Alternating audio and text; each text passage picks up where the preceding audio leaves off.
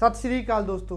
ਦੋਸਤੋ, ਅੱਜ ਗੱਲ ਕਰਨ ਜਾ ਰਹੇ ਆ ਇੱਕ ਮੋਡਿਊਲ ਚੋਂ 5.5 ਬੈਂਡ ਤੇ ਕੈਨੇਡਾ ਸਟੱਡੀ ਵੀਜ਼ਾ ਕੀ ਪ੍ਰੈਜ਼ੈਂਟ ਡੇਟ ਦੇ ਵਿੱਚ ਇੱਕ ਮੋਡਿਊਲ ਤੇ 5.5 ਅਗਰ ਹਨ ਵੀਜ਼ਾਸ ਆ ਰਹੇ ਹਨ? ਅਗਰ ਆ ਰਹੇ ਹਨ, ਤਾਂ ਕਿੰਨਾ ਕੁ ਟਾਈਮ ਲੱਗ ਰਿਹਾ? ਦੋਸਤੋ, ਅਗਰ ਲਾਸਟ 1.5 ਮਹੀਨੇ ਦਾ ਆਪਾਂ ਪ੍ਰੋਸੈਸ ਦੇਖੀਏ ਕੈਨੇਡਾ ਦਾ, ਤਾਂ ਕੋਈ ਜ਼ਿਆਦਾ ਖੁਸ਼ ਕਰਨ ਵਾਲਾ ਨਹੀਂ ਹੈ। ਸਾਰਿਆਂ ਨਾਲੋਂ ਪਹਿਲੀ ਗੱਲ ਪ੍ਰੋਸੈਸ ਬਹੁਤ ਸਲੋ ਹੈ। ਬਹੁਤ ਅਗਰ ਜਨਵਰੀ ਇਨਟੇਕ ਦਾ ਦੇਖੀਏ ਤੇ 10 ਤੋਂ 15% ਵੀਜ਼ੇ ਜਨਵਰੀ ਇਨਟੇਕ ਦੇ ਆਏ ਨੇ ਅਦਰਵਾਈਜ਼ ਸਾਰੀਆਂ ਐਪਲੀਕੇਸ਼ਨਾਂ ਪ੍ਰੋਸੈਸ ਦੇ ਵਿੱਚ ਹਨ। ਪਿੱਛੇ ਜੇ ਕੁਝ ਦਿਨ ਪਹਿਲਾਂ ਇੱਕ ਡਾਟਾ ਵੀ ਆਇਆ ਸੀ, ਜਿਸ ਦੇ ਵਿੱਚ ਸੀ ਕਿ almost 18 lakh application Canada high commission ਦੇ ਵਿੱਚ ਪ੍ਰੋਸੈਸ ਦੇ ਵਿੱਚ ਹੈ ਪੈਂਡਿੰਗ ਹੈ।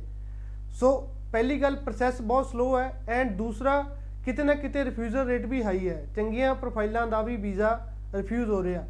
ਤੇ ਉਸ ਦੇ ਮੁਕਾਬਲੇ ਅਗਰ 5.5 ਦਾ ਦੇਖੀਏ ਤਾਂ 5.5 ਦੀਆਂ ਐਪਲੀਕੇਸ਼ਨ ਲਾਸਟ 1 ਮੰਥ ਤੋਂ ਪਹਿਲਾਂ ਬਹੁਤ ਜ਼ਿਆਦਾ ਰਿਫਿਊਜ਼ਲਸ ਆਈ ਹੈ। ਕਾਫੀ ਐਪਲੀਕੇਸ਼ਨਾਂ ਪਹਿਲਾਂ ਕੀ ਹੁੰਦਾ ਸੀ, ਇੱਕ ਮੋਡਿਊਲ ਚੋਂ 5.5 ਹੁੰਦੇ ਬਟ ਅਗਰ ਬੱਚੇ ਦੀ ਪਰਸੈਂਟੇਜ ਅੱਛੀ ਹੈ, ਇੱਕ ਚੰਗਾ ਕਾਲਜ ਇੱਕ ਚੰਗਾ ਕੋਰਸ ਲੈ ਕੇ ਆਪਾਂ ਅਪਲਾਈ ਕਰਦੇ, ਤਾਂ ਮੋਸਟਲੀ ਵੀਜ਼ਾ ਆ ਹੀ ਜਾਂਦਾ ਸੀ। ਬਟ ਅੱਜ ਦੀ ਡੇਟ ਦੇ ਵਿੱਚ ਅਗਰ ਬੱਚਾ ਰੀਸੈਂਟ ਪਾਸ ਆਊਟ ਹੈ, ਇੱਕ ਮੋਡਿਊਲ ਚੋਂ 5.5 5.5 ਹਨ ਪਰਸੈਂਟੇਜ ਅਗਰ 80 ਹੈ 85 ਹੈ, ਫਿਰ ਵੀ ਕਿਤੇ ਨਾ ਕਿਤੇ ਉਹਨੂੰ ਰਿਫਿਊਜ਼ਲ ਦਾ ਸਾਹਮਣਾ ਕਰਨਾ ਪੈ ਰਿਹਾ। ਇਹ ਕੋਈ ਅੱਜ ਦਾ ਨਹੀਂ ਹੈ। ਜਦੋਂ ਤੋਂ ਲੋਕਡਾਊਨ ਲੱਗਿਆ ਕੋਵਿਡ ਦਾ ਟਾਈਮ ਆਇਆ, ਕੈਨੇਡਾ ਦਾ ਜੋ ਇਮੀਗ੍ਰੇਸ਼ਨ ਸਿਸਟਮ ਆ, ਕੋਈ ਵੀ ਬੰਦਾ ਉਹਨੂੰ ਸਮਝ ਨਹੀਂ ਸਕਿਆ। ਦੋ ਦੋ ਤਿੰਨ ਤਿੰਨ ਮਹੀਨੇ ਪ੍ਰੋਸੈਸ ਬੰਦ ਪਿਆ ਰਹਿੰਦਾ, ਕੋਈ ਡਿਸੀਜਨ ਨਹੀਂ ਆਉਂਦਾ। ਉਸ ਤੋਂ ਬਾਅਦ ਇੱਕਦਮ ਵੀਜ਼ਾ ਦੇਣੇ ਸਟਾਰਟ ਕਰ ਦਿੰਦੇ। ਕਈ ਵਾਰੀ ਕੀ ਹੁੰਦਾ, ਮਾੜੀਆਂ ਪ੍ਰੋਫਾਈਲਾਂ ਦੇ ਵੀ ਵੀਜ਼ੇ ਆ ਜਾਂਦੇ। ਕੋਈ 5.5 ਹੈ, ਕਿਸ ਦਾ ਗੈਪ ਹੈ। ਇੱਕ ਮਹੀਨਾ ਕੰਟੀਨਿਊਸ ਵੀਜ਼ਾ ਦੇਣੇ ਸ਼ੁਰੂ ਕਰ ਦਿੰਦੇ। ਉਸ ਤੋਂ ਬਾਅਦ ਫਿਰ ਰਿਫਿਊਜ਼ਲ ਆਉਣੀ ਸ਼ੁਰੂ ਹੁੰਦੀ। ਜਦੋਂ ਰਿਫਿਊਜ਼ਲ ਆਉਂਦੀ ਹੈ, ਉਦੋਂ ਕਿਸੇ ਦੇ 7 ਬੈਂਡ ਹੈ 8 ਬੈਂਡ ਹੈ ਚੰਗੀ ਤੋਂ ਚੰਗੀ ਐਸਡੀਐਸ ਪ੍ਰੋਫਾਈਲ ਆ, ਚੰਗੇ ਤੋਂ ਚੰਗੇ ਕਾਲਜ ਵਿੱਚ ਬੱਚੇ ਨੇ ਅਪਲਾਈ ਕੀਤਾ ਹੁੰਦਾ ਬਟ ਫਿਰ ਵੀ ਰਿਫਿਊਜ਼ਲ ਆ ਜਾਂਦੀ ਹੈ। ਸੋ ਇਹ ਟਾਈਮ ਕਾਫੀ ਡੇਢ 2 ਸਾਲ ਤੋਂ ਕੰਟੀਨਿਊਸਲੀ ਇਹ ਚੀਜ਼ ਚੱਲਦੀ ਆ ਰਹੀ ਹੈ ਅਗਰ ਕੈਨੇਡਾ ਇਮੀਗ੍ਰੇਸ਼ਨ ਦੀ ਗੱਲ ਕਰੀਏ। ਸੋ ਅੱਜ ਦੀ ਜੋ ਸੇਮ ਹੈ, ਅਗਰ ਕਿਸੇ ਬੱਚੇ ਨੇ ਪ੍ਰੈਜ਼ੈਂਟ ਇੱਕ ਮੋਡਿਊਲ ਚੋਂ 5.5 ਤੇ ਵੀਜ਼ਾ ਅਪਲਾਈ ਕਰਨਾ ਤਾਂ ਹਜੇ ਉਸ ਦੀ ਦੇ ਲਈ ਉਹ ਕਾਲੀ ਨਾ ਕਰੇ। ਐਟ ਲੀਸਟ 15-20 ਦਿਨ ਮਹੀਨਾ ਵੇਟ ਕਰੇ। ਜਦੋਂ ਕੋਈ ਪ੍ਰੋਸੈਸ ਨਾਰਮਲ ਹੋਏਗਾ ਵੀਜ਼ਾਸ ਆਉਣੇ ਸਟਾਰਟ ਹੋਣ, ਤਾਂ ਉਦੋਂ ਹੀ ਆਪਣੀ ਐਪਲੀਕੇਸ਼ਨ ਅਪਲਾਈ ਕਰੇ। ਅਗਰ application first of all try ਕਰੇ ਬੈਂਡ ਇੰਪਰੂਵ ਕਰਨ ਦੇ। ਅਗਰ ਨਹੀਂ ਵੀ ਆਉਂਦੇ, ਇੱਕ ਮੋਡਿਊਲ ਚੋਂ 5.5 ਤੇ ਹੀ ਐਪਲੀਕੇਸ਼ਨ ਲਾਉਣੀ ਹੈ। ਤਾਂ ਚੰਗਾ ਕਾਲਜ ਚੰਗਾ ਕੋਰਸ ਤੇ ਚੰਗੇ ਫਾਈਨੈਂਸ਼ੀਅਲ ਡਾਕੂਮੈਂਟ ਜ਼ਰੂਰ ਆਪਣੀ ਐਪਲੀਕੇਸ਼ਨ ਦੇ ਨਾਲ ਲਾਓ।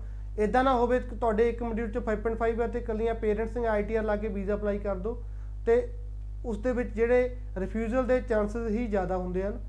ਅਗਰ ਇੱਕ ਮੋਡਿਊਲ ਚ 5.5 ਤੇ ਅਪਲਾਈ ਕਰ ਰਹੇ ਹੋ, ਤਾਂ ਫਾਈਨੈਂਸ਼ੀਅਲ ਦਾ ਬਹੁਤ ਵੱਡਾ ਰੋਲ ਹੁੰਦਾ। ਘੱਟ ਤੋਂ ਘੱਟ 15 ਤੋਂ 20 ਲੱਖ ਰੁਪਏ ਆਪਣੀ ਐਪਲੀਕੇਸ਼ਨ ਦੇ ਨਾਲ ਲਾਓ। ਸੇਵਿੰਗ ਦੇ ਵਿੱਚ ਦਿਖਾਓ ਐਫਡੀ ਦੇ ਵਿੱਚ ਦਿਖਾਓ ਪੇਰੈਂਟਸ ਨੂੰ ਆਈਟੀਆਰ ਦਿਖਾਓ। ਤਾਂ ਜੋ ਤੁਹਾਨੂੰ ਜਿਹੜੀ ਤੁਹਾਡੀ ਐਪਲੀਕੇਸ਼ਨ ਦੇ ਪੋਜ਼ਿਟਿਵ ਡਿਸੀਜਨ ਲੈਣ ਦੇ ਲਈ ਵੀਜ਼ਾ ਅਫਸਰ ਮਜਬੂਰ ਹੋ ਸਕੇ। ਸੋ ਅਦਰਵਾਈਜ਼ ਜੋ ਬੱਚਿਆਂ ਦੀ ਰਿਫਿਊਜ਼ਲ ਆ ਵੀ ਰਹੀ ਆ 5.5 ਤੇ ਉਹਨਾਂ ਨੂੰ ਵੀ ਘਬਰਾਉਣ ਦੀ ਜ਼ਰੂਰਤ ਨਹੀਂ। ਫਸਟ ਆਫ ਆਲ ਆਪਣੇ ਬੈਂਡ ਇੰਪਰੂਵ ਕਰਨ ਜੇ ਹੁੰਦੇ ਆ। ਨਹੀਂ ਤਾਂ ਐਟ ਲੀਸਟ ਥੋੜੇ ਟਾਈਮ ਦੇ ਲਈ ਵੇਟ ਕਰਨ।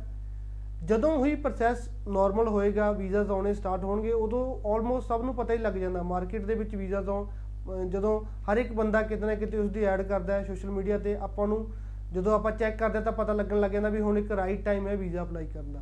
ਸੋ ਪ੍ਰੈਜ਼ੈਂਟ ਸਮੇਂ ਦੇ ਵਿੱਚ ਅਗਰ ਤੁਸੀਂ ਦੇਖੋ ਤਾਂ ਇੱਕ ਮੋਡਿਊਲ ਚੋਂ 5.5 ਦਾ ਰਿਜ਼ਲਟ ਬਹੁਤ ਮਾੜਾ, ਜੋ ਬੱਚੇ ਹੁਣ ਐਪਲੀਕੈਂਟ ਐਪਲੀਕੇਸ਼ਨ ਹੁਣ ਆਪਣੀ ਅਪਲਾਈ ਕਰ ਰਹੇ ਆ ਉਹ ਥੋੜਾ ਬਹੁਤ ਵੇਟ ਕਰਕੇ ਹੀ ਕਰਨ, ਤਾਂ ਜੋ ਉਹਨਾਂ ਨੂੰ ਕਿਸੇ ਤਰੀਕੇ ਦਾ ਕੋਈ ਨੁਕਸਾਨ ਨਾ ਝੱਲਣਾ ਪਵੇ। ਧੰਨਵਾਦ।